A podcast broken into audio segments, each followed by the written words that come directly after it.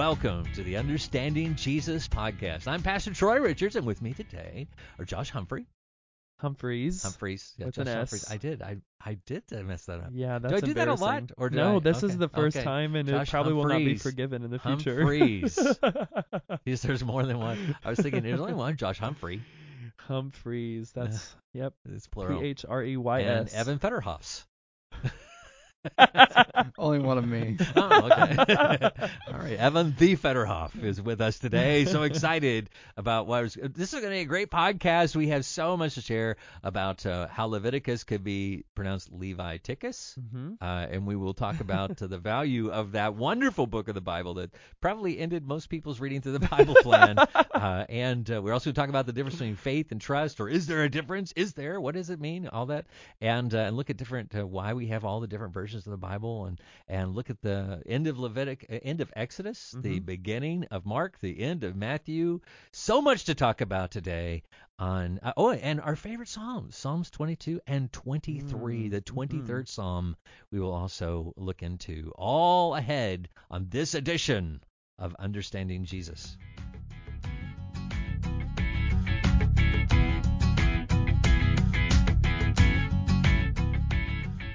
We're going to take a look now at our the readings we had through the week. We've been, of course, reading through the Bible, and uh, some certain passages stick out to us and so forth. And so Josh is going to start us off. Where he's going to share um, what uh, has particular significance to you in our Bible reading.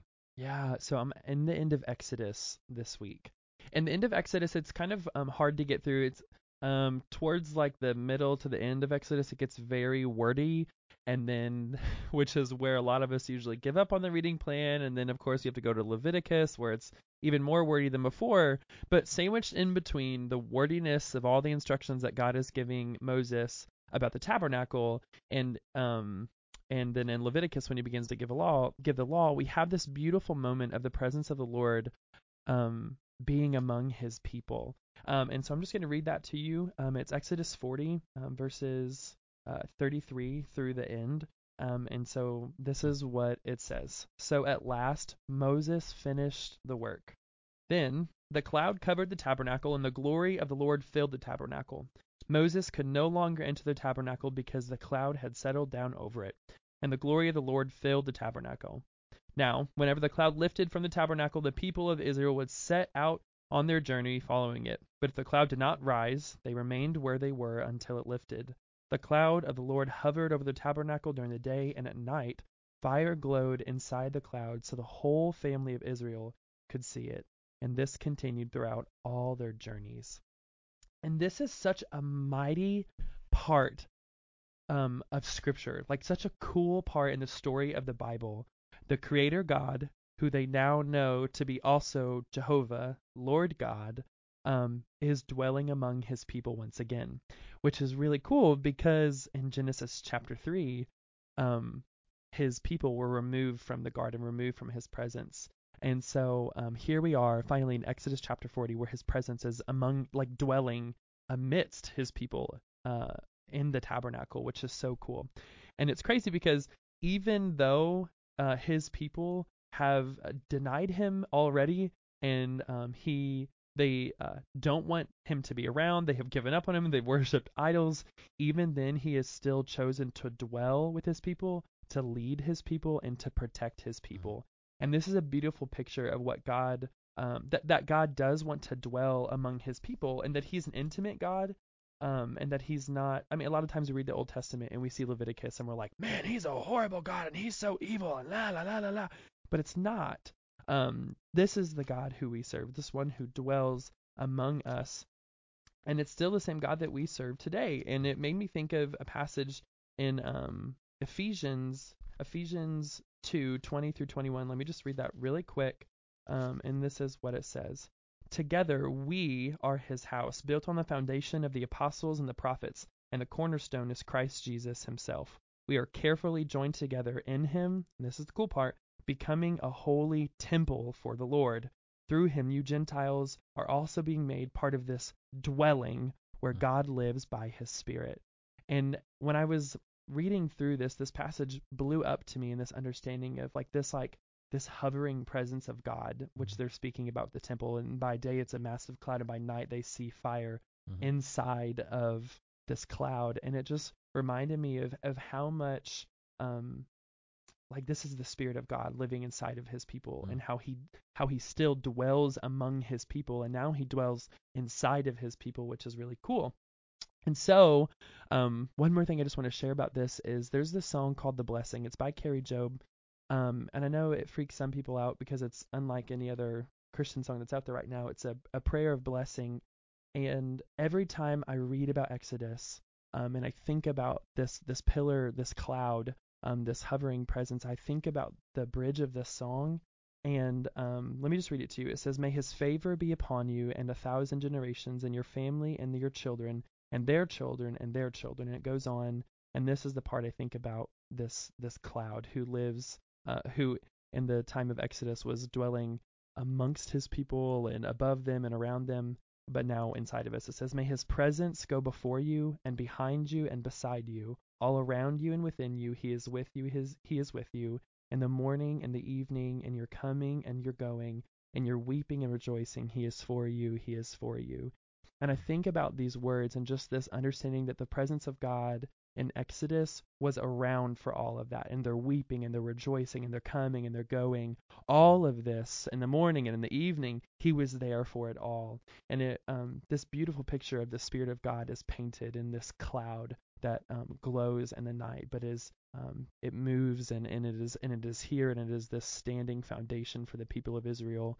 And now that spirit dwells inside of us, um, and, we, and we are His temple now, which is literally amazing. And it is such an amazing picture of who God is.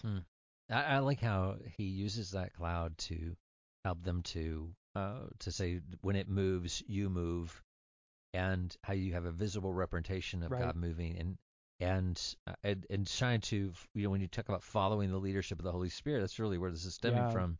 It's saying that, and and one of the things that uh, stood out to me in that passage was how uh, I thought, what if uh, somebody said, you know, I I don't want to go right now. Mhm. It wasn't like God waited.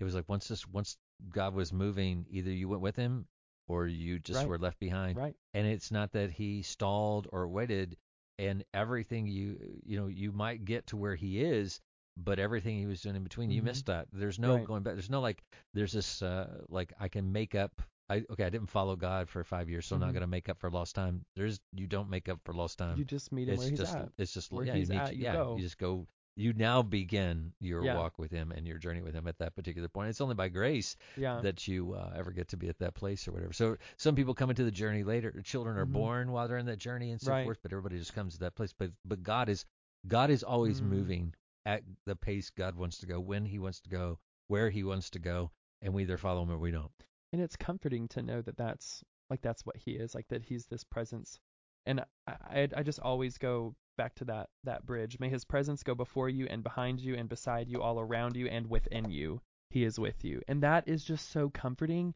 And to like they had this like physical visible representation of this cloud being with them. And even in the visible representation they still like didn't want to follow him. But like i think about that and then i can picture that of like that's the holy spirit. He is all around me and within me. He's before me behind me beside me. And like wow like he is a god who wants to dwell with his people protect for them um, protect them provide for them and like that's the that's the character of god we see in the old testament which is so cool and who we still see today So cool cool evan what about you evan what do you have for us today Oh no.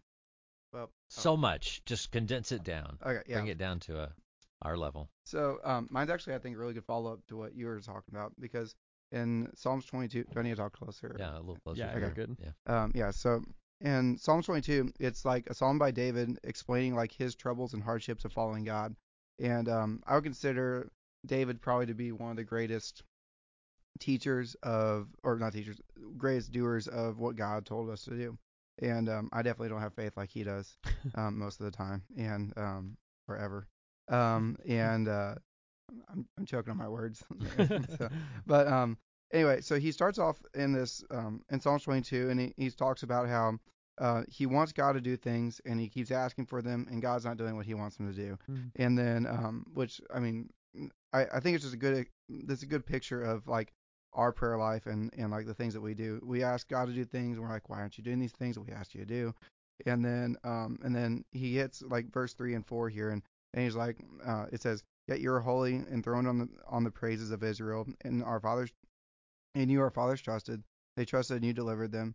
To you they cried and were rescued, and you they trusted and were not put to shame. So he's turning around. He, starts out in the verse first two verses, and he's like, he's like, why why have you? And he says the same thing that Jesus says when he's on the cross. My God, my God, why have you forsaken me? Um, and um, and then he turns around and says that he um that you know God is holy, He is set apart, and um and it's His choice to do these things, not David's choice. Um, Mm. and many times um, I do the same thing where I'll I'll pray for something expectantly and uh, understand that like we just like it says in in Psalms or where it says uh the more than like we wait more than watchmen for the morning. Mhm. So we expectantly wait for God to fulfill the prayers that we ask. But also God doesn't always do those things as we want them to do him to do those things. Um it's not up to us, it's up to him. So and then um this next section um from verse 9 to 24 it kind of talks about it's just David talking about his own personal struggles, um, how he is so disappointed. But then it ends. I, I think the end is just really pretty. Um, I'm just gonna read it.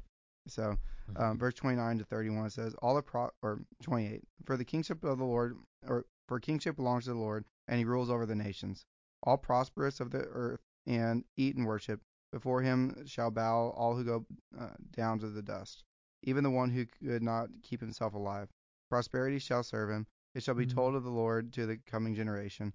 They shall come and proclaim his righteousness to the people yet unborn, that he has done it. So it's just it's turning around to where um you know he's David's upset, he feels afflicted, and and then he turns around and says um once again like God is ruler of all. He chooses these things, and he um not only will rule over David's life, but ru- rule over all everyone's life Mm. and does rule over everyone's life, and even coming generations who who have not been born yet. So, um, so it shows that David understands these um, these truths of, of God's sovereignty overall, um, but he struggles with those internally. I, it's nice to see somebody like David struggling with those things um, because it it's a reminder that I also had to when I struggle with these things. Um, so is David. So Awesome, awesome, awesome, awesome. Um, I'm also gonna I'm gonna be in the next psalm, which is a fairly familiar psalm, the 23rd psalm, and I think it gets read so much that sometimes we lose sight of what it's actually saying. But uh, David, being a shepherd, uh, and I'm just gonna use the first few verses. He says, um, "The Lord is my shepherd; I have what I need. He lets me lie down in green pastures. He leads me besides quiet. He leads me beside quiet waters. He renews my life. He leads me along the right paths for His name's sake. And uh, it, it's so David is saying, you know, that God is the one who is guiding me, who is shepherding me, and, and having been a shepherd, what a shepherd is doing is he's got a bunch of, you know, sheep are not real not known for being super smart animals, and uh, and and once they get backed into a corner, they can't get out unless you turn them around. But the um, but but a shepherd is moving them to the right pastures, and you have dogs and so forth, and or whatever other beings, creatures you can have that help to, to shepherd. But the whole point is, is that they're guiding them to where they need to be and making sure that they're eating what they need to be eating and uh, watching over them, taking care of them, protecting them. Uh, and he's saying that God is the one who does this for us. God is the one who is looking after us, who is shepherding us. And so the term pastor literally means shepherd. It's the, the pastor, shepherd are synonymous. Uh, so when we talk about a pastor of a church and so forth, that that pastor really is a shepherd uh, for people. And I think sometimes we we lose sight of that because we we Mm, we get to mhm. thinking pastors are motivational speakers or they're uh, made to grow churches or they're made to Mm-hmm. uh, be CEOs or financial advisors or whatever. However it is you think of, uh, you know, my preacher does all these different things. And and and in fact, I, I I'm very people ask me say, what do you want to be called? And I always say I want to be called Pastor Troy because I just want to emphasize that's that's who I am. That's my role. That's that's the part I'm playing. And and people call me preacher, brother Troy, whatever. But but I mean, brother Troy is is good. We're, but we're all brothers. I mean, your brother Josh and your brother Evan. Uh, so we're we're all brothers in Christ. and uh, and calling me preacher is uh, is a function, something that I do. But many people can preach, but in specifically, I am your pastor. You know, when when you're uh, overseeing a group of people, and recognizing that God is saying, I want you to help me. I'm, I'm if you want to think of it, uh, I really think of it more like I'm an Australian shepherd, like a dog, Mhm. and I, I've been trained by God just to kind of nip at people's heels and keep them going in the right direction. But Jesus is the shepherd. I mean, the Lord is my shepherd. But one of the things that I think is a question we need to ask ourselves, and this is the thing that stuck out to me, is who is guiding me right now? Who is who is leading me and what direction are they taking me? And one of the ways to figure out whether it is Jesus who is guiding us, because of course David isn't talking about Jesus specifically, he's talking about God. We know that God has revealed himself as Jesus, and Jesus re- says, I am mm-hmm. the good shepherd. So he's connecting himself with this uh, with this revelation that David is having back in Psalm 23 before Jesus ever comes into the scene. So Jesus is the good shepherd. So when we say the Lord is my shepherd, we're, we know where he's talking about Jesus. And he says, I lead my children beside the still waters. It, have, and Jesus gives us instance of this in, in the New Testament where his disciples are in this chaotic storm and so forth, and they think they're going to die. And Jesus stands up and says, Peace be still, and the waters go to calmness and so forth. And he's demonstrating that uh, he's trying, and he, he rebukes them, and and he's and what he's saying is, without uh, what he's meaning to them is that, you know, when you when you understand I'm your shepherd, it doesn't matter what the physical water is doing, because I bring a calmness, a peace that passes understanding, that passes what looks like the reality of your circumstances. The waters of that I'm talking about, the waters of the soul, are always calm with me. When you are walking with me, when you're looking at me, when you're trusting me, then everything should be okay. It's kind of like a parent with a child when there's chaos going around and you try to calm that child down, you'll say, "Look at me. Look at me." You know, and it's like if I'm not panicking, you shouldn't panic. Don't worry about. I had some Mhm. friends who were Yeah. flying, and that was what a pilot was on there, and a lady was having a lot of trouble, and he's uh, there was a lot of turbulence, and uh, and and they said the pilot looked at her and he says, he says, you know, I'm a pilot. I do this all the time. He says, so you just look at me when the plane's jumping up and down. He says, if I'm not freaking out, then you have no reason to freak out. He says, now if I freak out, then obviously something's bad. but he said, but just but don't pay attention to what's happening because you don't know what's happening. You don't understand. Right. He says, I do this all the time. I'm, I'm more familiar with it. And and that is the way it is with Jesus. Jesus is saying, uh, you think the boat's going to crash and everybody's going to die. He said, but I, what I want you to do is I want you to look at me. I want you to I want you to look and and you should trust in me. If I'm sleeping in the back, then everything's okay because Mm. I'm not worried about it. Uh, and if I'm not worried about it, you shouldn't be worried about it. And and so if we, we find ourselves in chaotic times, we find ourselves not in still waters, then it just shows the Lord is not my shepherd at this moment. right. I'm being guided, I'm being directed by because I, 'cause I have a lot of people that come into my life. There are a lot of voices that speak in our lives, and we leave those encounters shaken. You know what I'm talking about? You yeah. you're talking to somebody, and it's like I leave that encounter, and they talk to me. And it's like, oh my goodness, I'm now more worried. I'm now Right. more stressed. I'm now, and I have to remind myself, whoa, wait a second.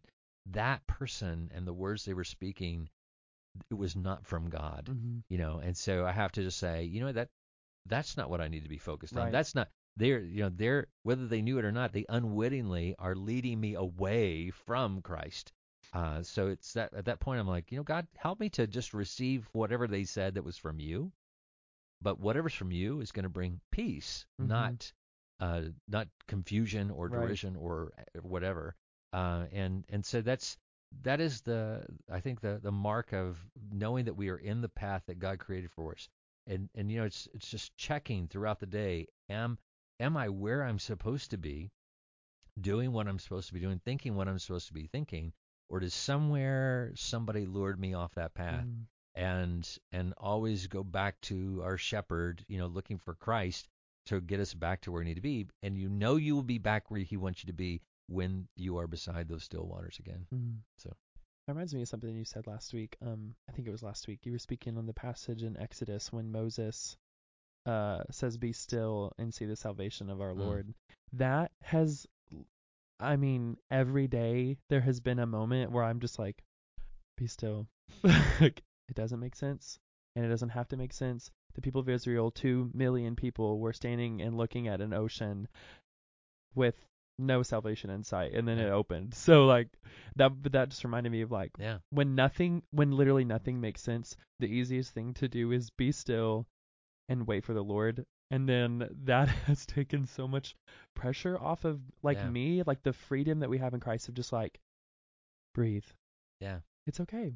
He's still here. Like, and you know that goes back to what he says in the end of Exodus. Like, his presence is here. Mm. Anyway, I just had to comment on that. That's not what I'm about to say, but Yeah, but still, I you know, and, and it's amazing to me, and I just look back and I think, he, he it has always worked. yeah, it I've never, I've right. never gotten still and like God didn't show up. It was like Right. he always, oh, th- there's the answer. right, yeah. like, it's just peace. Yeah. yeah. Wow.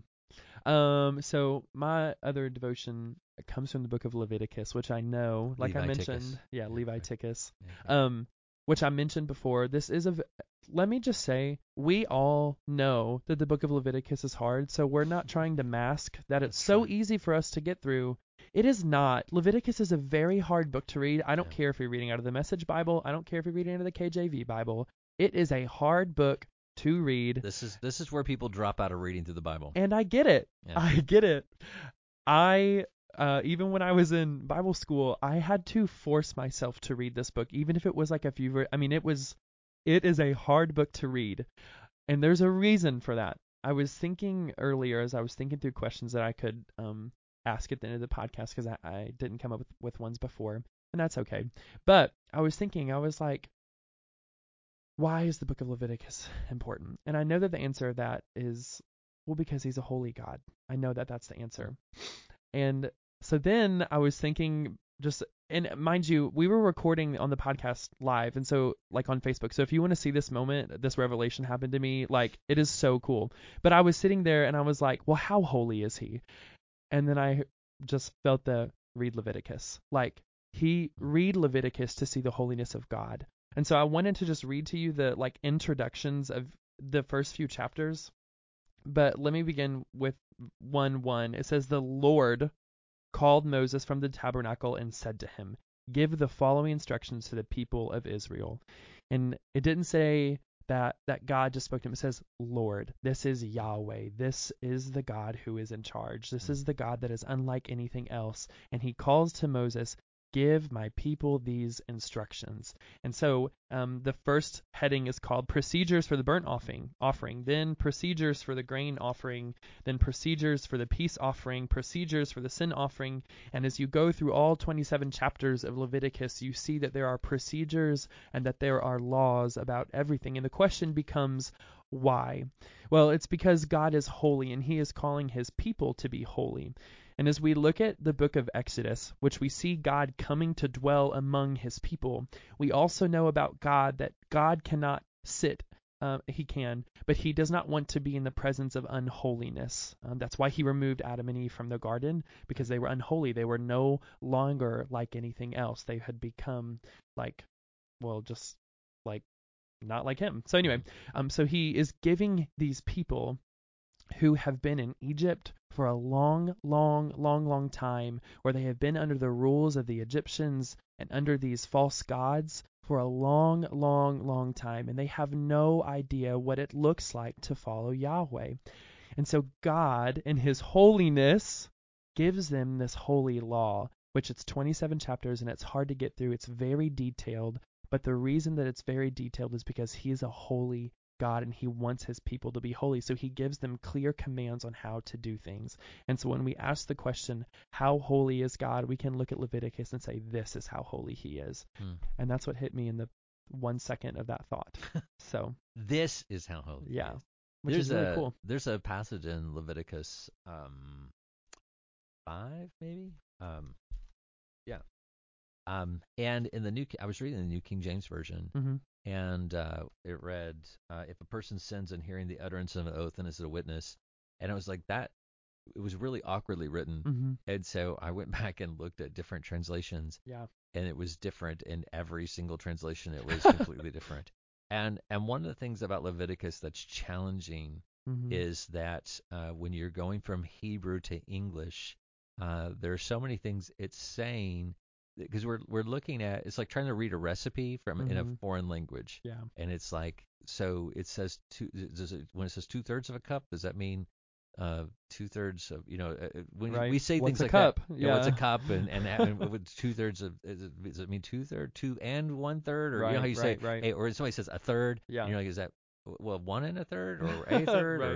or because there, if there's any breakdown in language and the order of which it is, Mhm. it's like so do I put the pan in or do I Mhm. do these things? Because you're and we're looking through it step by step. Well, it doesn't read like that in Hebrew, and so it's so sometimes the syntax gets messed Mhm. up, and and that's why I just want to encourage you to read a bunch of translations. Just Mhm. uh, I oh. I know some people will be like I'm KJV only. It's like well I'm sorry the uh, because uh, then you've limited yourself Right. because it's just an English translation. Yeah. Um, you know the KJV is not the version that Paul used. Uh, it's not the version Hot that take. Peter Peter used exactly.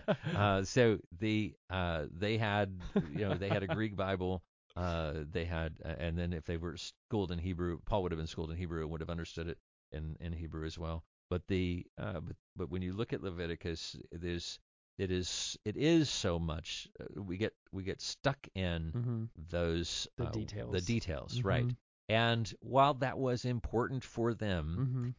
not as important for me because Right. I'm not going to sacrifice a goat anyway. Right. So, right. but it, so it's important to step back and see the bigger picture that it is about him being a holy Yeah. God, And that I'm- none I'm of that- him, yeah. uh, once again, Jesus says, "I did not come to abol what did he say? Abolish the law, but to fulfill it." Mhm. Like, mind you, Jesus kept all of these. Mhm. Like, so if anything, if we're not talking about God's holiness, look at Jesus kept these in perfection. Like, not one did he like do wrong, which once again shows about his holiness and how perfect and how unlike Right. anything else he was. And so when you read the book of Leviticus, read it in light of, wow, Jesus did everything perfect. Like, whoa, like that's who he is. Right. And then beyond that, even zooming out further, this is the God we serve. Like, he is the one who, like, wow, like he's a God. And Right. he and he wrote this and it oh, it is Yeah. just so cool. And one of the things, and we're not there yet, yet, but one of the things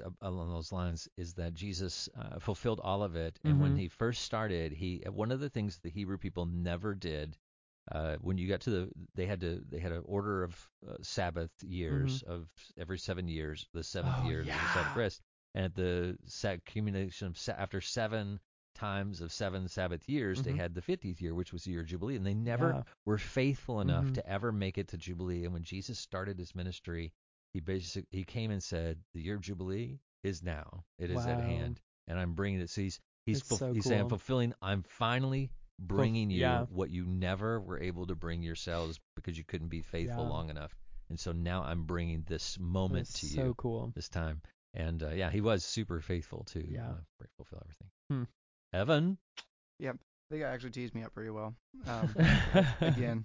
All right. So and I, so I'm gonna jump over to Matthew 28. Matthew Um, 28. yeah. So big jump from Leviticus. Um, but this is right after. Um, so Jesus is, has died. He's been buried, and um, and we have the resurrection. And so um, so th- in the resurrection, obviously, like the disciples are all they're, confused. They're they're like our guy just died, and um, and so they're like they buried him. They're they're away hiding. Um, they are they stepped away, and in, in other other books that you guys will read later on um, and go over in the podcast. Um, but uh, it talks about how the the women went to the tomb and the men came later and they met them on the road.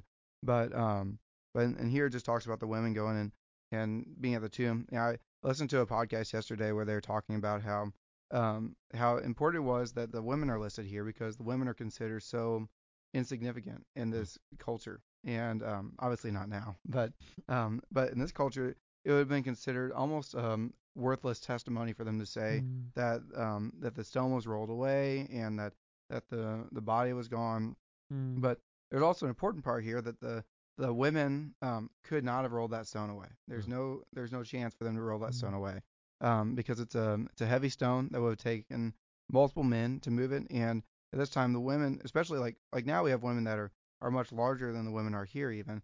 Um, Yeah. So in Mhm. the, the average, I think on the podcast I listened to yesterday, they said the average woman was like somewhere between four nine and four eleven. Hmm. and like under Mother Teresa size. Yeah. yeah, under 100 pounds mostly. Wow. So like, yeah, imagine imagine a 4'11 lady trying to move two of them trying to move a boulder that's just that, that's meant to not move. It's Mhm. sealed Yeah. and meant to not move.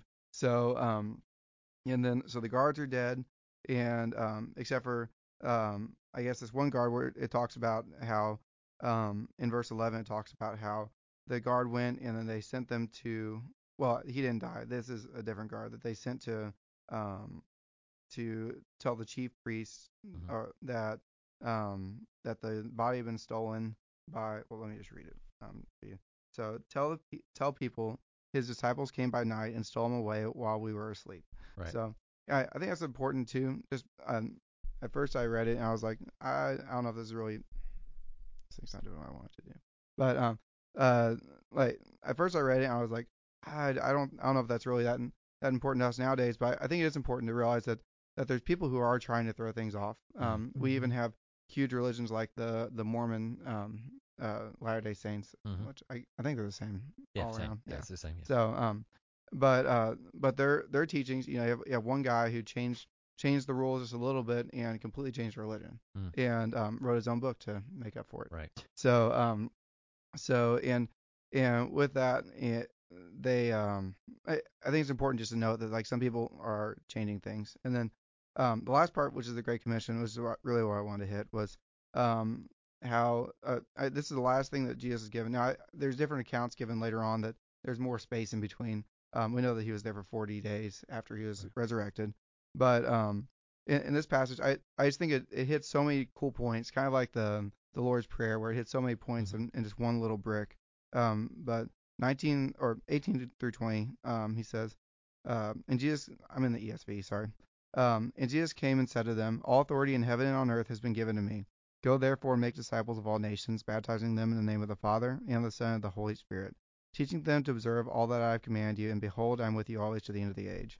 Um, I think there's a couple really cool things that I wanted to kind of note, and then Pastor Troy and Josh, if you want to add to it, you can. Hmm. Um, but uh, so George always has told. I remember in Sunday school, George would always tell us to look at a therefore and ask what the therefore is there for. Mhm. Right. um, and so if we're wondering what the therefore is, it's the therefore from his entire ministry at this point. Is this is the culmination of the therefore. Yeah. Yeah. So this is like this is the this is the last piece of the of the whole puzzle is is he's saying the last thing I can tell you is go make disciples of all nations. So so he's he's saying that yeah I think it's really important, especially later on we see like where Paul and Peter are arguing over Jews and Gentiles, like do we allow the Gentiles into the fold, um, and all nations, um, and then um, you baptize in the name of the Father, Son, and Holy Spirit. So we have a picture of the Trinity, um, all three. Oh so teaching them, making me giggle. so um, and then um, teaching them to observe all that I command you. So so you have everything command, even even in the Old Mhm. Testament, observe everything, and then and then He's with us always, and not only, not only Him, but He's also got His Holy Spirit here Right. with us, dwelling among us and in us. Um, so it, it's just this. I, I think it's this this like a a brick of just amazingness at the very end. If He's gonna leave anything behind, and there's six times that, that that's written in the New Testament, the Hmm. the Great Great Commission of sorts. Right. Um, obviously, this is the one that we look at as the Great Commission, but um, but th- this one I, I just think it's really cool.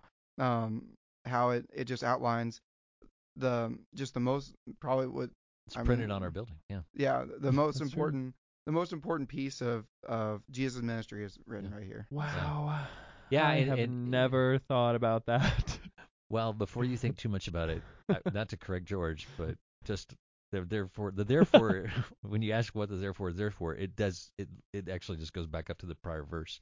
Mhm. It is that he's saying all authority has Mhm. been given to me. Mhm. And why that's important is he's saying I'm getting ready to commission you Yeah. to support. And as Matthew's writing this gospel, uh, it, the, the the important thing was to establish in his Mhm. Jew, his primarily Jewish audience is that that uh, who what authority does Jesus has, and, Right. and that's where you when you read through the gospel of Matthew, it's like he spoke as one having authority, he spoke as one having authority, and you know who gave you this authority, and what right, do you have to be this person, and and here he's saying to all of them, Yeah. uh, because because it says just prior to that, he said there were there were people up there and they were worshiping him, Mhm. but some doubted. Right. And and you think, wow, they there he is in his resurrection. But even if they're even seeing him with their own eyes, Right. they're they just are having a hard time believing Yeah. that this is real. And so Jesus, to those who are believing him, to those who are trusting him, he's saying, "All author- I have been given all Mhm. authority, and now with the authority of God, I am now telling you this is what I want you to do." And why that is so important is you think of all the Jewish heritage you've had up to this point, right. all the rule, all the laws you've been given, and how you Mhm. are conduct yourselves, and, and we're do this temple worship and so forth. And Jesus saying, "That's been done. Mhm. It's that's right. o- that's over. And now I'm telling you, this is what you are to be Yeah. doing with your uh, with with your. This is the commandment. And he says, and all these things I've commanded you. Mhm. Uh, you know, he said, I've I've told you, I've now showed you uh, what the greatest commandments are. Uh, Yeah. order of it. John details that much greater when he says, really, here's the commandment. I want Yeah. you to love other people as I have loved you right. and and that's uh, and now everything else is about uh, and that's what Jesus said uh, in that commandment when I said love uh, love one another as Mm-hmm. uh, as that everything is rolled up in that all the commandments are tied into Yeah. you doing that it's yeah he's he's bringing that back into this and now I have all authority and now I want you to do this and I want you to go and baptize them and yes there is Mm. a commission-ish statement in each of the gospels um, but this is the one I think you're right it is the most um, well the one we use more often than the Mm. others because it is Mm. uh, it is and but there's there's only one verb in here and the verb in the Great Commission is make uh, and so make disciples Mm. is the everything else is just supportive language gerunds Yeah. and participles uh, that are supporting that one uh, thing so uh, it, as you are making disciples I want you to baptize them I want you Yeah. to teach them I want you to uh, you know to to do those things but it all is about um, making sure that you are um, teaching or helping them to know Mm.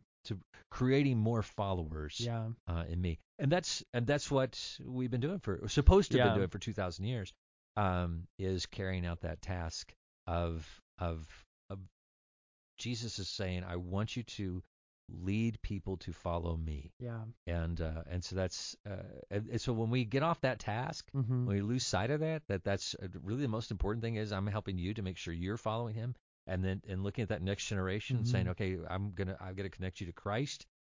We we emphasize people getting saved. Mhm. Yeah. That is not a biblical emphasis. Mhm. The emphasis is on making disciples. Yeah. Uh, God saves people. We we look and see. We're looking to find that we share the gospel and we see the people He is saving, Mhm. and then we teach them how to follow Him. We've, that's our part. We're following through that Mm. commission. Yeah. I think that's a cool thing I didn't think about in this in this verse at all was how this was everything that he's done already and he had like that's everything that he did for his the 3 years of ministry and his whole life was everything that he had just commanded his his disciples to do. And that these are the words that he left us with was what he said and like how it's the perfect like I think you said some summation of everything that he had said. And it was like whoa. Yeah, it is. It was well yeah he has all authority which he's been saying all along Mhm. and he commands to go and make disciples which he's been saying all along to teach them everything he's commanded which is love god which is the with your heart soul mind and strength and to love people as yourself uh, and then baptize them in my name and then follow me and then continue on and on which he's done all along which Yeah. is just you know it's just one of those things it's like we know that but then we didn't i didn't click until right then of just Yeah. like whoa Yeah, eh, but, and and to put it in the context of if you were Jewish yeah and you had had and I mean you're you have been taught raised Mm-hmm. Yeah. it has been told this is this is how you are a good faithful Jewish boy right Yeah. and and he's saying basically like similar to what he did with the the, the Lord's Supper yeah He's a, this is a new covenant Mhm. and so now I'm giving you a new way of life right uh, and so I and I have the authority to do that so I'm saying Right. whatever your daddy taught you Right. scratch that and whatever the pharisees are saying right now right yeah that's not that's not relevant Right. Here's what I want you to do yeah, they have no authority over Yeah. over me which Yeah. is And sadly, wow we have to we still need this too because we fall into religious patterns Mm-hmm. Right. and so forth and and lose sight of what it is he commanded us to do Yeah. even though we didn't have a jewish tie in the beginning we've created religious structures Right. that we all become adherents to and then have to go back and learn the same thing that they had to learn That's so Yeah. cool. Yeah. I really like what you said about um, being careful that we're not just trying to say, trying to get people to say a prayer and be saved. Yeah. Right. Um, that there there's a disciple making process, and uh, and they had to have a heart change and desire change um, Right. with that. Um, I was watching a video yesterday as well. Um, I had a lot of time in the car yesterday, and um, and uh, they they were showing a, a video with I guess the Babylon Bee. They're like a Mhm. Yeah. like um Uh, satire it- christian satire yeah, so they did like an interview with Elon Musk a few weeks ago, and um, basically at the end of the interview, they had been talking to him about faith and what what he thought about different things, and and it was very clear that he had said that he had investigated these things and just didn't know. And at the very end, they were like, um, this is this is as close to a quote as I can give. But he was they were like they're like Elon, can you do us a solid and accept Jesus Christ as your Lord and Savior? and it was like it was like I, that's not even ex- even Yeah. haven't even explained to him what it means to like have a heart change Right. and and like like it's not about doing us a, a solid you know and and becoming part of the, yeah. the flock it's about Right. it's about um it's about having a heart change and and choosing um it, it's not it's not just um it's not just um I choose to follow him today it's it's a it's a God replacing our heart of stone with a heart of flesh Right. Yeah, and, and and we're we're not trying to. We're saying, here is what the good news is. Yeah. Mhm. And and when Paul talks about being persuasive, it's trying to convince people that what we're saying is true, Mhm. not trying to get people to believe in it. Mhm. That's not what he's ever saying. Yeah. He's saying, I'm just trying to want I want you to believe it's true, and then make your own. Mhm. Just I mean, if and then and Yeah. God changes your heart. You want to follow? You're either going to follow Jesus or not. But I I do want you to believe that this is Jesus Yeah. and he is real and here's what he said and and now do you want to follow him that's the invitation and if they say no then you're like okay then you move on but but yeah it's more about clearly communicating what jesus said uh, he revealed himself to be that he is god and that he is our savior that he Mhm. is uh, king of kings and lord of lords and that Mhm. all these things that he says is true um, here's my Star Wars reference that you're gonna like, where where they're in Star Wars in the in the in Episode Seven, you know, where they go to the Millennium Falcon. It was a big moment for Star Wars fans because there's Han Solo and Chewbacca, and you haven't seen them Mhm. forever, and so there they are. And so anyway, um, and they're like, oh my goodness, and uh, you know, I've heard these stories and I've heard these stories, and he looks and he says, everything you heard is true, you know. I do get that And- reference. And and so there it. you go. And so and that's and that's really what we're what we're here to do Yeah. is to say uh, everything in the Bible. I'm here. I'm here to testify Mhm. that it is true.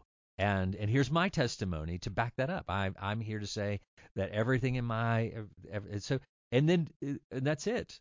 And, and then it's like now you do with it what you want to do. But he's calling you to follow him. But if you don't believe him, obviously, if you don't believe it's true, then then don't. But if you believe it's true and then you don't, that's kind of weird. But but it's but that's but all we are doing is saying, here's the message. Mhm. You- So you're right. That's that's uh, it's not. Hey, would you pray this prayer? Uh, I hate I hate that Mm-hmm. I, while the prayer is important, uh, I mean uh, it's become like an incantation. Mhm. You know, like if you say these words, then something magical will happen or whatever. Yeah, Ooh, I got we- goosebumps. We, you know. yeah, we have to trust that that God's doing the work, not us.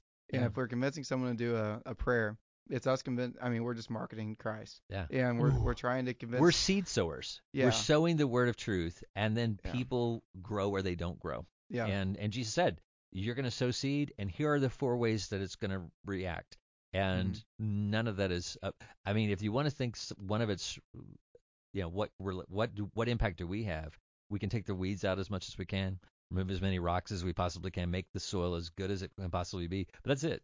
Mhm. And then it either grows or God has to give the increase. You know, we Mm. we sow and other waters, God gives the increase. So. Mhm. Yeah. It, for um to go along with your your well, it's Jesus' analogy, but but um Yeah, don't but- don't, give, don't give me credit. yeah, but to add, uh, to add to it, if we if we're convincing them to say a prayer, it's kind of like we're planting like a one of the little plastic plants like er, that people like Yeah. to plant. yeah, it's- artificial. Yeah. Yeah, How beautiful this is. Yeah, it's. I mean, it looks pretty. It looks green, right? And and you're Yeah. and you've. I mean, I you know trained it. Like, we molded it to be cr- the correct shape and size and and color and and everything. And it sits and never looks bad. but it, I I mean, just like a Christian who's not actually Christian just prays a prayer, it it still looks good, but it's it's not the Yeah. it's not Well, you've you've you've lied to them. Mhm. It's not the truth. The truth is is that you have to follow Christ in Mhm. order to receive the reward that He has in store for you. Mhm. And and and you're and a bulk of our time is spent undoing the lies that the world has given and the and the Mhm. mistruths and, and and things and just going back to the word and saying no this is what I, the word actually says this is what jesus Mhm. actually said Yeah. and um, and being true to that. Um, I'm going to close this out with a passage from, um, and it kind of goes along. It kind of goes along with what Evan was saying as far as the the doctrine of the Trinity and the Great Commission. Uh, The Gospel of Mark um, really comes before the Gospel of Matthew uh, the- as far as uh, the content from Mark. Uh, most scholars believe that Mark was first, and then Mark uh, that Matthew and Luke took content from Mark and used it. And, and a lot of times, uh, a lot of a lot of scholars believe also that John Mark, uh, who is given credit for writing the gospel, was a scribe for Peter. So really, it's really the gospel of Peter, if you want to think of it like that, really taken from the messages of Peter, and which is why Mark is brief. It's more, it, it reads more like a sermon than it does uh, a step-by-step account of Jesus' life. But so when Mark starts, it starts with John the Baptist and Jesus' baptism in chapter one. So chapter one, verse nine says, "In those days, Jesus came from Nazareth in Galilee, and was baptized in the Jordan by John." As soon as he came up out of the water, he saw the heavens being torn open, and the Spirit descending on him like a dove, and a voice came from heaven, "You are my beloved Son; with you I am well pleased." Now I, uh, and then uh, let me go one more verse because it is important. It says, "Immediately the Spirit drove him into the wilderness." Um, a couple of things. One is this is an incredible. uh, The word Trinity is never mentioned in the Bible, uh, but the reason why we came up with the doctrine of Trinity, and Augustine's the primarily guy who the we give credit to the doctrine of the Trinity that we have. The reason why you have it is because you have this verse where you have God uh, uh, coming from three different directions simultaneously, and you have to deal with it because you have Yeah, Jesus in the water, Right. you have the Holy Spirit descending as a dove. Let me point out, it doesn't say he was a dove. That I that, let me just tell you, every passion play person out there in the world, it doesn't say the Holy Spirit was a dove. So you don't have to teach a live dove to land on Jesus to make the Easter pageant special. It says he descended as a dove or like a dove, That's you know, so in, as a being coming down upon him like a dove would come would float down carefully or whatever. So anyway, just Flying. just making sure that's Yeah. clear. That's right, like a dove. Um, and uh, and then a voice comes from heaven. Uh, you are my beloved son, with you I'm well pleased. So you have Jesus in the water being baptized, the Mhm. Holy Spirit descending, and the voice speaking from heaven. Three persons all there at the same time with each different functions and so forth. So there, that's that's why we have a doctrine of the Trinity. People say the Trinity's not in the Bible. It's like, well, you have you have three different beings there speaking, or, or that each have parts. How do you explain that? If there's one God and all of these are God, all doing different things. So that there is a doctrine that was created that tried to make so it can be one God manifested in three persons. Uh, so because we believe that God doesn't contradict himself, so it has to Mhm. all be true at the same time. So um, anyway, it's complicated, difficult to grasp, but it is conceivable.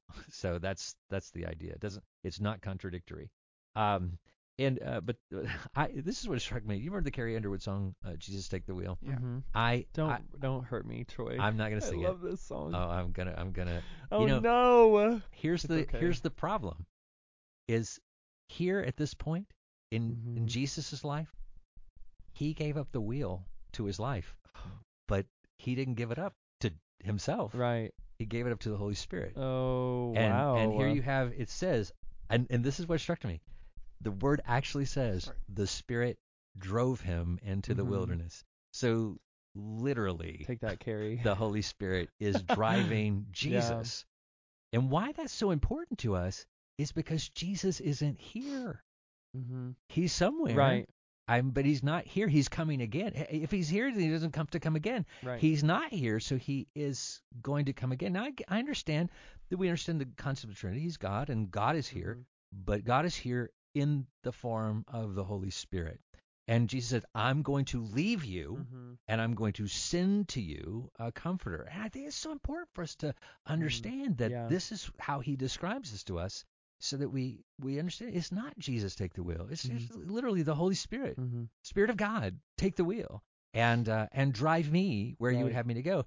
And why that's so powerful is Jesus as Son of Man, as as he became Mhm. human like us, he's saying, I'm going to allow the Spirit of God to be the power in my life so that when I'm gone, you will have the same exact access to the Father through the Spirit of God that I have. So I'm going to show you, I'm not going to do anything in my own strength. I'm going to do it all in the strength of the Holy Spirit so that you will also see this. So so that's what when Peter says, "Can I walk on water?" Jesus is like, "Yes, Peter, you can walk on water." Mhm. And why? Because the Spirit of God that's given me the ability to walk on water will give you the ability to walk on water. And Mhm. so that's and that's and then of course it was his lack of faith and he and he falters and so forth. But that's that's such an important here you have this at the very beginning of Jesus' ministry. It's like uh, now Holy Spirit take the wheel. And uh, and so and that's and that is what we all need to pray as well to Mhm. be like him. Is Spirit, uh, Spirit of God, Holy Spirit, take the wheel Yeah. of my life. Which is what we began with in the book of Exodus. Mm. Like, it's Yeah. always. Why would it change? Yeah. Why would it change from from the beginning of Exodus and the the glory of the It's Lord always been leading the them? Spirit of God, It's always wow. Yeah. Yeah. but but I mean that just proves again how he's. I mean he's God, and the Bible continues to prove itself over and over and over, and he Right. proves to be God. Nothing changes. He has Right. said this from the beginning, and so it shall be, and so it will be forevermore. If Yeah. he commanded the Israelites to follow the presence of the Lord, the glory of the Lord is this cloud and whatever. Now he gives us his spirit, which was the same. I mean, that was his spirit amongst his people, and now Yeah. his spirit was within. So, yeah, crazy, crazy Yeah. how that all wraps around. Yes, and and you have that in the Old Testament when when Moses is looking upon God. You know, it's interesting that God says you can't. I have to cover you up and let my Mhm, glory yeah. pass you. So, but but when he was in the burning bush, Moses could gaze upon the burning Yeah. bush and see him. But that's because that's that pre-incarnate representation Right. of God. So when you can see God, that's Jesus. hmm He's the only God we can see. Right. And uh, but when it is uh, obviously the Father God, that's if you see Him, you'll die, and if you Right. uh, and then if and then the the the Spirit that is within us, the Spirit Mhm. that comes into Moses, he says, "I wish you all had the Holy Spirit as Mhm. I have the Holy Spirit." And then God does that. He Mhm. hears that prayer and He blesses that and answers it through through through Pentecost. So. Mm. So um, cool. Yeah. So anyway, that's that's what we had to share about our Bible. We're going to come back and, and do a few questions uh, when we return.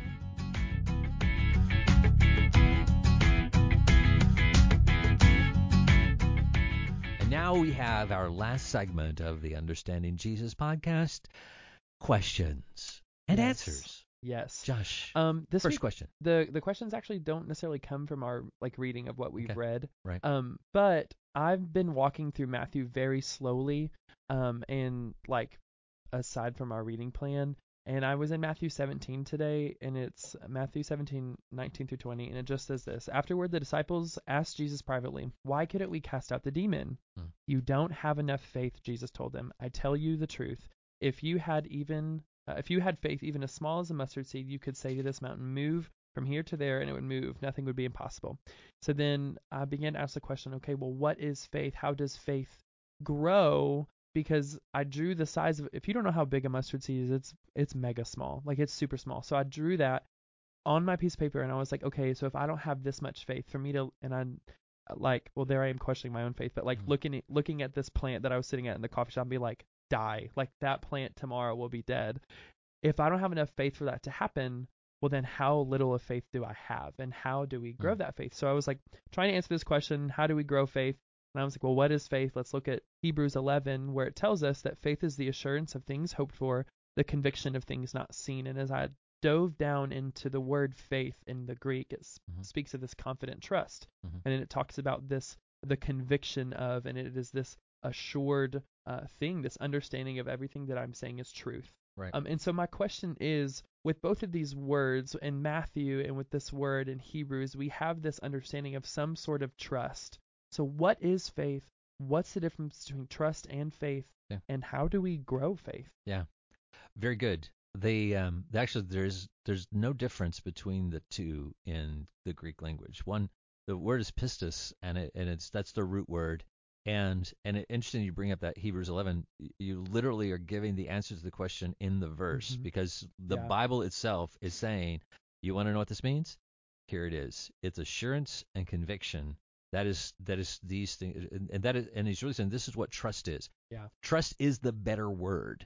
Um, because here's here's what's happened with faith that's that's bad. Faith has become this power or this Mm. entity. If I have it, Yeah. then then I can make things happen. Like I because I have this this thing, this Mhm. nebulous thing called faith, and if I have enough of it, then I Mhm. can make mountains move. I want you to say, just think about it for a second. One is is completely in error. It's in completely in error because it doesn't work like that. Right. It's like Right. if I believe, I believe, I believe, I believe, I believe, and therefore it's going to happen.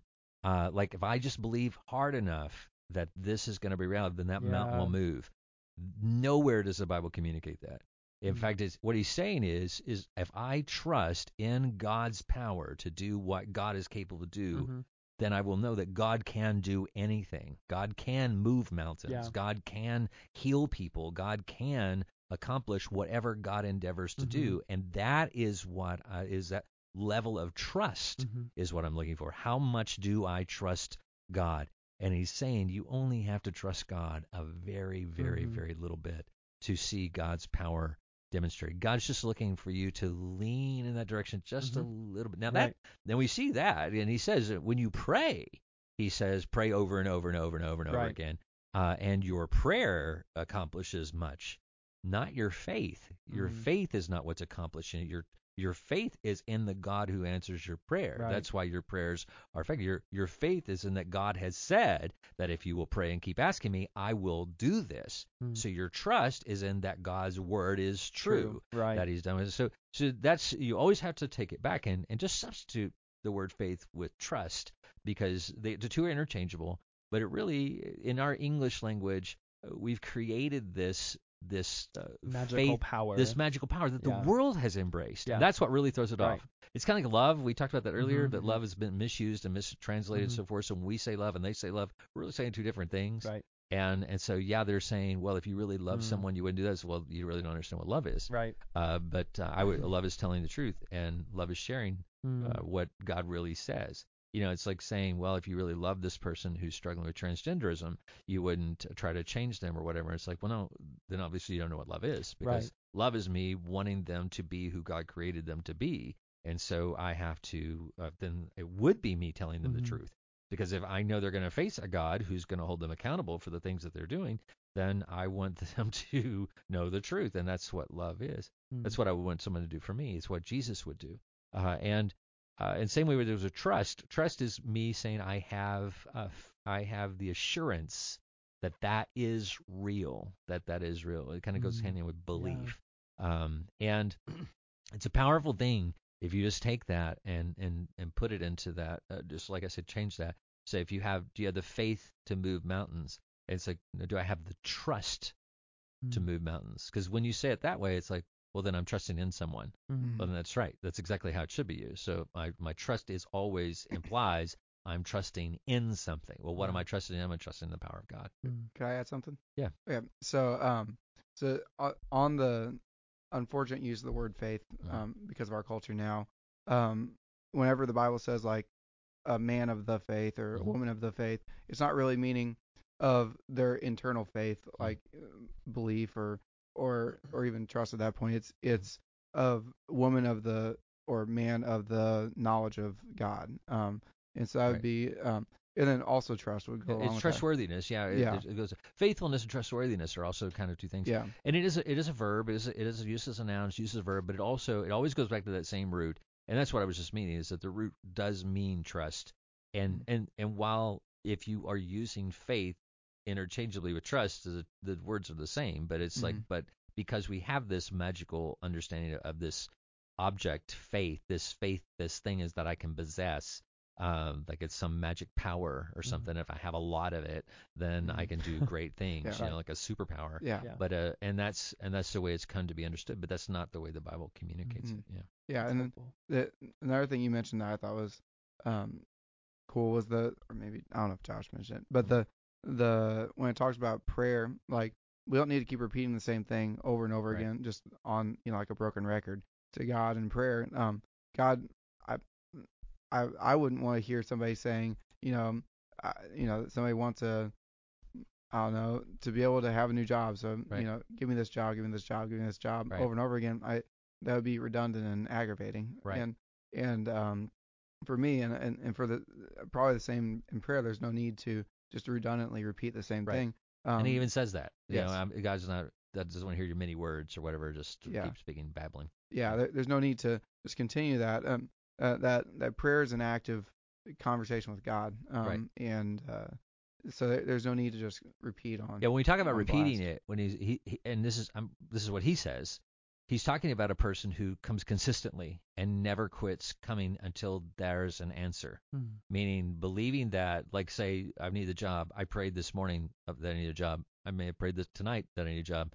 I'm gonna also pray it tomorrow, and the day after that, and the day after that, until God gives me an answer. Mm. And he and he says that's what you should do. He said, and he gives parables to say, Mhm. you know, this woman who came to the, you know, knocked on the door and so forth. They Mhm. kept knocking, and- or the friend who comes late at night or whatever. Uh, and so at some point the the judge or whatever, can't remember, the judge rewards the woman just because she keeps won't quit. And uh, and the and the guy when you come in the middle of the night, he reluctantly gives you the stuff you're asking for, and even though just because he's just annoyed, you Mhm. know, and he says it's not that God's annoyed with you or anything. He said, but you when you really need something, you don't let it go. Yeah, and and you're and he's really trying to show us, do you really want it? You know, Mhm. is it something that you really think is important? Because like if I'm praying for your salvation and I just pray once and I flippantly forget it, you know, then obviously it wasn't that important to me. But if I'm Mhm. praying every day for that person's salvation, then it's something I really am desiring for. And then uh, I remember being at a service and a, and they said that woman had prayed for 43 years for her husband to be saved, Mhm. and he got saved that night, and she was screaming, you know. yeah. Well, Yeah. she's screaming. She's Yeah. prayed for 43 years Yeah. for that to happen, and then God answers it. As opposed to, I didn't know the guy. I Right. never prayed for his Right. salvation. So I'm like, why is she screaming? You know, I don't know. I'm, I'm not. I'm not participating in that Mhm. moment. And and those, but those, that's that's the, what God is saying. He says, I, I, it's a beautiful thing to see that I hear you Mhm. communicating this, and and I see the labor that you're you, and Jesus praying for us. You know, just continually laboring in prayer for us and so forth, interceding for us. He's teaching us this is this is important, and uh, for lots of reasons. But but it's uh, but yeah, but it's not you believing in your uh, your your faith power that's making this happen. Like Mhm. uh, you know, I, I I believe I'm gonna get a job. I'm gonna believe I get a job. I'm gonna believe I get a job. It's it's really if you want to put it correctly, I believe that God has the power to give me the job. Therefore, that's why I'm praying to God. Mhm. That's that. If you want to articulate what you're actually yeah. what faith is, it's a, I have faith in God who has the power to give me a job, and He said to ask that I might receive. So I'm asking Mhm. and believing that whatever answer He gives, that is what is the thing that I need the most. So. Yeah. Yeah. Yeah, you don't want it to be a like a fire hose blast of impatience. Yeah, exactly. Yeah. Yeah. But yeah, that, that's that perseverance and so forth. Yeah, but it's not a uh, God give me a job, God give me a job, God give me a job, God give me a job, God give me a job. That's just stupid. You know, Yeah. that's just foolishness and and repetitive babbling or whatever. Yeah. Uh, because that's more akin to the lines if I say it five thousand times, then God will do it. That's not faith in God. That's faith in me saying it five thousand times. Yeah. That's uh, so the the the faith the the perseverance is in praying um, regularly, praying without ceasing. Yeah. Mm. So my other question um, isn't necessarily related about um, what's in Scripture. It's more about Scripture in, in Mm. general. So we mentioned it earlier as we were talking about KJV and the or in KJV, which is what you had read, and so you went to other translations to find it. And so I- find it interesting, especially in um, theological culture, uh, how it just seems that if you are reading anything other than a word by word translation, then you are sinning. Mm. And so, um, my question is, um, because I have read out of many from NIV to KJV to all, just all of them, uh, and then I took Bible college and I understood that there are importances for each translation of the Bible. So, Troy, Right. can you explain to us what, what, and why it's important to read different translations? Well, I think that uh, first of all, just uh, scaling back because I think that this uh, the the prominence of the King James version uh, almost takes it to idolatrous proportions. And when Mhm. people say this is the version of the Bible, I only use the KJV and so forth, and and just to recognize. Uh, be careful about that because why would you think that? I mean, who told you that the King James version is the version of the Bible that I need to adhere to? Was it King James? Is he the reason? Uh, because he was not quite the most godly man in the world. Uh, and the uh, and or is it somebody, a preacher, or whatever? But it's not the Word of God itself Mhm. that's informing you that the King James version is great. Now the King James version is a good version. I mean, it, it was it's a literal word for word Mhm. translation and took the took what they had available at the time and made the best translation that they could make at the time. Uh, and uh, you can argue it, but but it was it's a good translation. And I'm not saying that Mhm. at all. I'm just saying to to elevate it in its status or whatever is to give it an is to give it something that God does not give it. Yeah. And so why would you be giving it that? And who told you to do that? And what is that based upon? And if you're saying you live according to the word, then live according to the word. And uh, so the word of God, we believe, uh, would be in what I believe that Mark was inspired, Matthew was inspired, John was inspired by the Holy Spirit to write what they wrote. And so when they wrote it down, what they wrote down is the actual word of God. Mhm. And I believe Jesus gave all credence to that in the Old Testament. So he said, This is the Word of God in the Old Testament. So we have the Old Testament already authorized by Jesus to say, This is the Mhm. Word of God. And now everything that these apostles have written are the Word of God. Uh, and uh, and so you have so that's the word of God. And the early church all agree came to agreement and said these 66 books, this is the canon, this is the word. We recognize that this is the word of God given to Mhm. us, and I believe God used the church in order to do that and affirm that and so forth through the Holy Spirit. So uh, so now we have this word of God.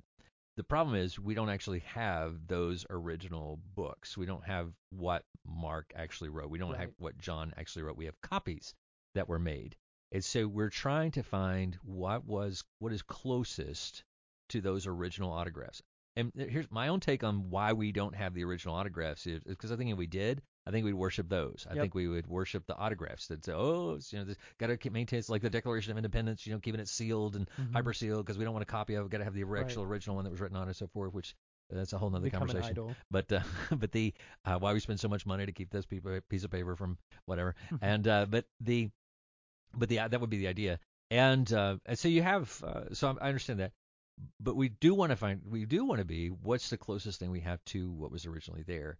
And so when you go back in history, you're looking for what was written in Aramaic, what was written in Hebrew, what was written in Greek, um, and and as old as you can get back to being within just a few years of the original writings, and uh, and so we have lots of fragments, and so we piece those fragments together, and then you begin to see over time, and and, and since 1611, when the King James Bible was written, we've discovered so many more, over a thousand of these docu of, of the original of these books, Right. again not the original, but that were older than what they had when King James was writing. So I, I know this is it's hard to get our head around, but actually the translations that are translated today have documents they're using that are older than what they had in 1611 because of Mhm. archaeology and things Right. we've discovered. And so when you have an older document and you're looking at it and it's got this passage written down, and you notice in your version, uh, in 1611 version, the authorized version, it has it doesn't have that passage in it. And it's like so then you look and you got several in between, and and especially when you see okay here's here's a version, and then I, okay now we have another version with this story written in the margin or these notes written in the margin, and then we had another version that's later than that, and those notes that were in the margin of the earlier one are now in the text. Right. So you Right. go, well, that probably is not in the original text. Yeah. It was probably it could have been a story that people were like, oh, this actually This happened, in- yeah. and so we're gonna write it in. Mhm. But Mark didn't write it, or John Mhm. didn't write it, or whatever. But somebody else, a later scribe, said, oh yeah, this is something I re- I was there, I remember this, or Mhm. where I've heard, or this my dad told me this story, and so they put it there, and and it could be true, Mhm. absolutely it has to, but it uh, but it just wasn't there. Woman caught in adultery is a great Right. example. It's not in some of the earliest manuscripts, and so it's like so it's probably added. Does that mean it didn't happen? No, it doesn't mean it didn't happen. It just means that John most likely didn't write it, or it was actually written. Well, it, it Yeah. says that the if they if they wrote in Matthew it says that if they wrote everything out that um Jesus yeah, did, there wasn't enough, enough pages to hold it. Yeah, Yeah. it in John. Yeah, Yeah. Uh, the um, but the uh, and so anyway, so you have uh, so and then the other element is you're going from one language to another. So we have a Greek New Testament and we have a Hebrew Bible. Uh, we have Aramaic forms of it. Uh, but the um, uh, the uh, Septuagint was when they took the in Jesus' day they had the entire Bible was in Greek, so you had for the first time the everybody could read it from whether they knew Hebrew or not. And so uh, so that was like the, I guess you want to say first Bible translation. And and today we have uh, made into all these different languages. Well, the authorized version is the just the English version of the Bible. So when they translate other languages, they don't use the King James Bible to translate into uh, uh, Swahili. they use Right. the manuscript, same manuscripts that we use. Mhm. So it's like so. Just think of it like that. That that was what they were using to translate for people in 1611. But we need to use the source material Mhm. to to create the best translations we have today. Um, and uh, and there's and there's two uh, two different primary th- three different schools of thought. One is the paraphrase, which is just here's what we think it means. Now that's I don't think that's the best translation because you have someone's interpretation Mhm. built into the text. The message, the Living Bible, all those are paraphrases, meaning I'm just taking what I think it says and trying to make you understand it. They're helpful. I read them, um, but they're not the best study. They're not good study Bibles. I'm just gonna throw it out there. Uh, then you have two types. You have literal translation and dynamic translation. And literal translation means that I literally take a Greek word and I translate it into English. And New American Standard Bible is probably the most fa- uh, the most uh, heavy literal translation there is, meaning uh, strict, disciplined. Uh, that it it literally tries not to even change the sentence order, uh, the Mhm. syntax, tries to maintain the syntax of it, which doesn't read very well in English because when you're reading it, we don't put our words in the order that they that they did. So Mhm. it's like the words sometimes don't fit. That passage I was reading out of Leviticus earlier, uh, good example. Leviticus five, definitely not the same Right. syntax we use today, and it and so it's super confusing uh, until you go. And then you have dynamic translation, which is uh, the Christian Standard Bible that we use a lot, and uh, NIV, um, RSV. Uh, others, the dynamic translations are where they say, here's what the they take a phrase um, or a, a subordinate clause or whatever, and, and then they say, okay, here's how this would read right in English if we Mhm. were to put it in English form. And so it's the meaning of this phrase translated, and uh, and so basically it goes phrase by phrase translation. Um, and and those are good. So and going way back to Josh's original question, why would you read multiple translations? Well, because you've got a group of guys who are trying to take an, a language and translate it into English, and they are Mhm. fallible and and just trying to and do. And so it's good to see. Well, this person saw it this way, and this person saw it this way, and, you can't write in when you're translating. It's like here are the seven different ways this could be used in Greek Right, right, you right. know and so and that and so verse five is like seven paragraphs Mhm. long because i only write it differently for each time you could do it differently but uh, but it can sometimes be used seven Mhm. different ways and so using different translations kind of says oh it could be used this way or it could be looked Mhm. at this perspective Mm. now here's here's the thing i just want everybody to remember god knows all that hmm Yeah. he, knows all seven ways that that word Mhm. can be used and that's the word he chose Right. and so which way is right? All of them. Right. It's all it's it's God God is so amazing and and his And unlimited. and, unlimited that he knew that this Mhm. word would give you multiple perspectives on the same thing. Mhm. And like like when it says love bears all things, well that root word means like the roof. When you Mm-hmm. think of a roof, it has the ability in in their day, you could go up on top of the roof, so it has the ability to support you. Uh, it it also has the ability to protect you. And so one version will say love bears all things, or love protects all things. You know, say love protects, love supports. Which one's right? Both are Yeah. right. Because it's both that understanding. Uh, whereas you just said love is a roof, uh, it doesn't really, you know, you kind of have to play, play- you have to very you have to play that out. Yeah. So you're so you're uh, so you're um, uh, that's but that's why it's so good to have different translations because it just gives you multiple.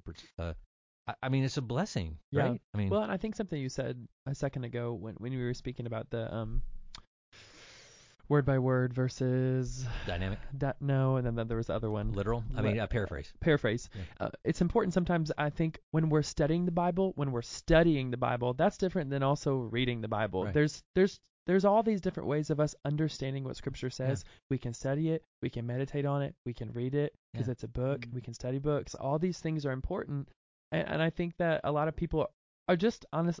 They're uninformed and afraid Yeah. to move outside of what they've been told. Let me give you an example of because I grew up reading the King James Bible. Gotcha. Yeah. And my Sunday school teacher will read a verse, and she Mhm. goes, "Here's what this means." Mhm. She's just made her own living Bible. Right. you know, and probably not as educated as she should have been uh, in doing it. So, but I'm, but that, but Mm-hmm. she's having to translate it for me. She's having to say, I know you don't understand what I just said, so let me put it in words you Mhm. understand. Right. The people who created the Living Bible were like, a lot of people need that. So you didn't have the Sunday school teacher who was Mhm. capable of doing that. So they created a Bible who's just your Sunday school teacher going, let me tell you what this means. Right. And uh, based on how much you trust that Sunday school teacher Right. how much stock you put in that. Right. But we all need that. You Absolutely. know, but when you get up and when you grow up and you take Greek and you learn Greek yourself, you don't Mhm. need the Living Bible. You Right. you figure it out yourself. Right. but uh, but not everybody's going to take Greek and Hebrew and, and so forth. And so that's uh, you know And God knew that. And God knew and so that. He gives So, us yeah. all these blessings Yeah, of so these that's- different that's the, uh, translations. And I think that's one of the, you know, not to give uh, uh, toot the horn of my seminary, but the, my seminary felt it was important for us to Mhm. learn the original languages. Absolutely. They felt every pastor needed to be equipped to be able to read it in the original Yeah. language and have some understanding of what it means. So, That's cool. um, so that's, uh, and I do, I think that's important, so, so that when I'm preaching, I have the ability to look at that those original sources and say, here's what I think the Right. really the intent is here, and so forth. But uh, but I read a, a lot of other people who are a Mhm. lot smarter than me. Uh, read their perspectives because if I'm thinking it means this, and all these scholars before me think that's crazy, Right. then I probably should pay Mm. heed to that. Yeah. Yeah. Well, that's all the questions. Oh, have. sweet. Oh, wow. I just was rambling on and on, but it's my podcast, so really I can do that, I guess. So, but anyway, I hope you come to a better understanding of Jesus as we are reading through the Word of God together, and and always understand that we have uh, not only the podcast, we have our sermons online and different services and so forth. If you want to see Josh up on stage singing and Evan up there playing, it's uh, the um, and Evan's singing too, I guess. Are you singing, Evan? Are you singing? Uh, not for a while. uh, but if you want to, if you want to see everybody in action and listen, watch the sermons live or whatever. But but uh, we also have an audio version if you just want to listen to it in the background while you're doing other things. But uh, our goal is to give you many opportunities to learn more and more about, well, to come to a better understanding of Jesus.